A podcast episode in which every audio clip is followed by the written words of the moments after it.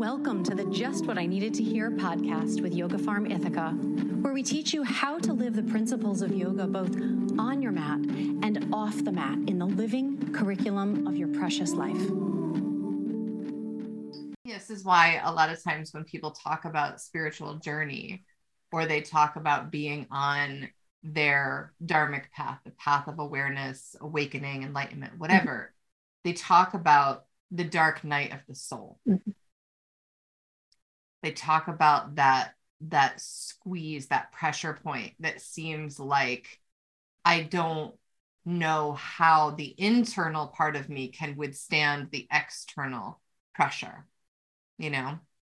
Mm-hmm. And, and this is what we've been talking about here and there throughout the programs, um, in regards to cold depression, mm-hmm. and how, you know, if, if the outside world is feeling full and feeling overwhelming and feeling like out of alignment for the part of the path that you're on right now, you know, we have some choices to make, which is to like build up your inner capacity to withstand whatever's going on in the outside. So your, your inside is doing the work in that way. And, and then there's, there's also the really clear look of what has to go. What has to go? What's too heavy to carry right. any further? And sometimes it helps to write these things down, to look at, mm-hmm. like, I love the two sides of the page, you know, what are the things in my life that are bringing me joy and are bringing me uh, lightness of being and, and deep connection? And what are the parts of my life that feel like burdensome and overwhelming? And there's, you know, there's the, the ideal, like, oh, I'll just stop doing that thing. And then there's the real. We can't always just up and quit our jobs, our relationships, our responsibilities, like that, that isn't part of reality. Most of the time, it just becomes really clear that you're moving forward and these people aren't coming with you. And there's mm-hmm. a grieving process to that. There's a, there's a sadness, there's a release and letting go that, that feels really, really hard because they're part of the fabric of your life and have been for a certain amount of time. So even though we might be really aware that it's time to release something, it doesn't mean that we don't spend time honoring what it has brought to us, grieving uh, our ideas around what it could be, you know? Mm-hmm. And, and it is a, it's an act of faith. It's an act of faith to believe that when we release those relationships, when we release those situations and scenarios, that we won't be alone and we won't be um, left on our own. And that those spaces, those energetic spaces will soon be filled back up with people mm-hmm. who do see us and understand mm-hmm. us. You know, and it's, it's easy to say it and so much harder to do it. You know, I remember losing so many friendships early on in the path, and um, also some colleagues, they, they just, I think had thought I lost my mind and um, weren't quite sure what direction I was going in. And maybe it was fear. Maybe it just was a different vibration that they weren't understanding. Um, you know, and, and the fallout being leaving jobs, leaving cities, moving, moving to yeah. a place that uh, was more supportive and um, felt more like home. So there's always this, you know, this is why I love Joseph Campbell's work so much, and his path, uh, his map rather, of the hero's journey. And we all go on these heroes' journeys in our lifetime. And you said yes to your call of this hero's journey. And we get to a threshold in that journey where we recognize that we have to leave the situation that we're in and find a new way and a new path. And it's a, it's an initiation of sorts. And uh, my experience doesn't mean that it's universal. My experience has been that if we don't listen to those subtle nudges of this is uncomfortable, this is too much, we need to take a different route. If we don't listen to the subtle nudges, the nudges will get louder and bigger. And, you know, it, it's kind of like we have those choices sometimes to intentionally go into the dark woods and, and, and figure it out as we move through that, or we'll be forced to go into the dark woods, one or the other. And so being able to have some empowerment and some choice around, this is the next step for me. And, and it might not yet be time, and it might be, right? That might be that external pressure that's just kind of nudging you into the next thing. Outside of the, you know, Kundalini tradition, the, um, the mantra Om Mani Padme Hum. Have you ever uh, done that mantra? Mm-mm. It's a, um, it's a Sanskrit mantra. I'll type it into the chat. And there are, there are really um, beautiful renditions of it. And essentially it's translated to loosely, the jewel is in the lotus. The jewel is in the lotus. And so it's kind of like, it brings us energetically, Om Mani Padme Hum, Om Mani Padme Hum, into this alignment with the awareness of the story of the lotus, that the lotus can't grow without thick, thick mud and really dark, kind of dank waters. And it eventually reaches the surface.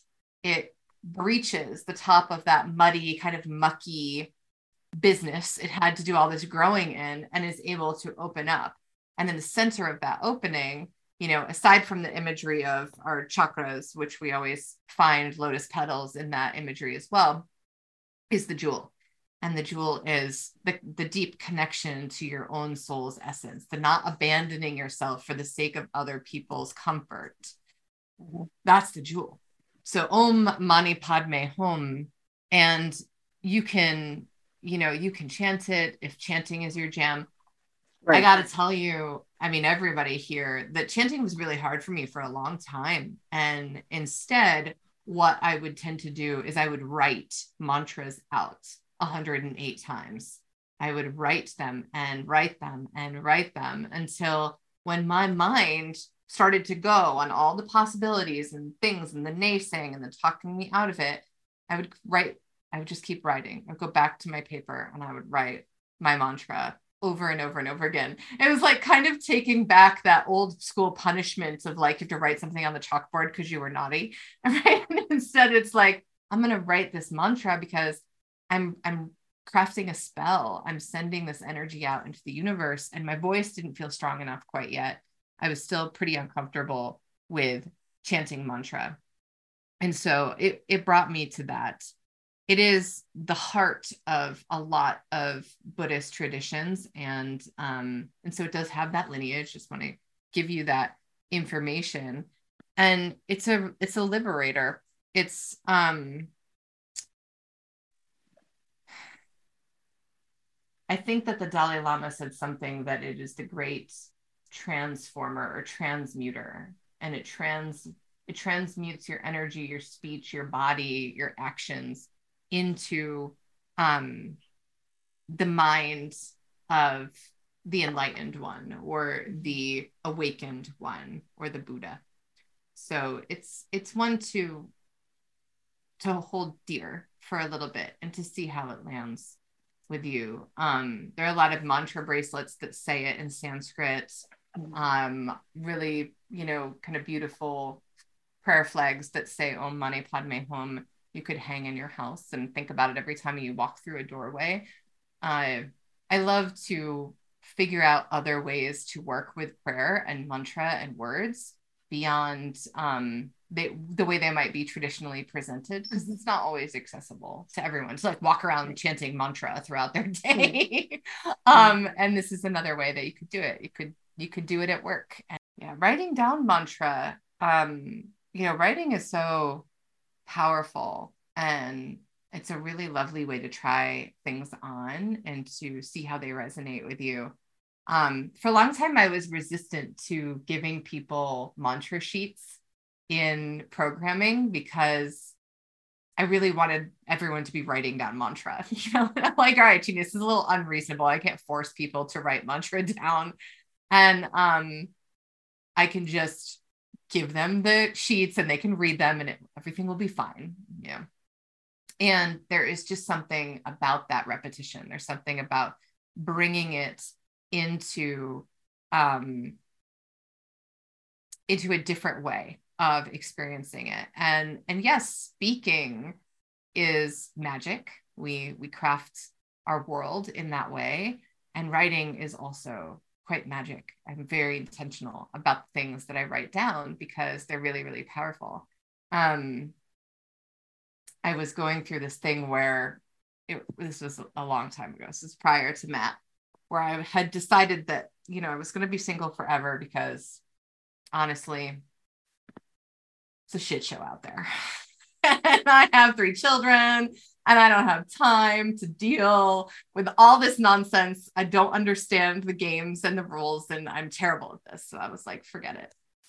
And um, I had a, an incredible teacher who said, like, what if you imagined that it's five years in the future and you sat down and you wrote um, about this relationship that you are now in five years in the future? And so I did.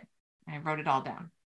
I was like, this is what this person does and, and how he is and what he smells like and looks like and feels like around me, like his energy feels like. And this is how we spend time together. And these are the ways I know he loves me. And I just wrote all this shit down and folded it up in a little square, like I was going to pass a note in, you know, English class.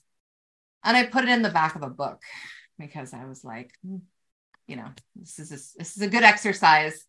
Because if anything, I've realized that my standards are ridiculous and uh, maybe I just need to keep being by myself.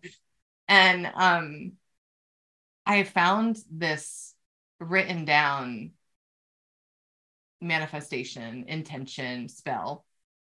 And uh, years later, I think we were moving and um, I, I, I choked up reading it again because of all of the boxes that were checked and all of the things like, you know, it, it, it reminded me so much of that scene in Mary Poppins, where the kids are like, you know, plays games, all sorts, sing songs, like, you know, they just spell out this like dream nanny and the dad like rips it all up and puts it in the fire and it floats, right? And Mary Poppins comes in with this letter. It felt like that kind of moment, like, like somehow the universe had lifted this and delivered it to me. And, um, and mantra can do the same thing. So if you're not a, you know, mantra is also, it's prayer and it is also poetry, and poetry is also often prayer.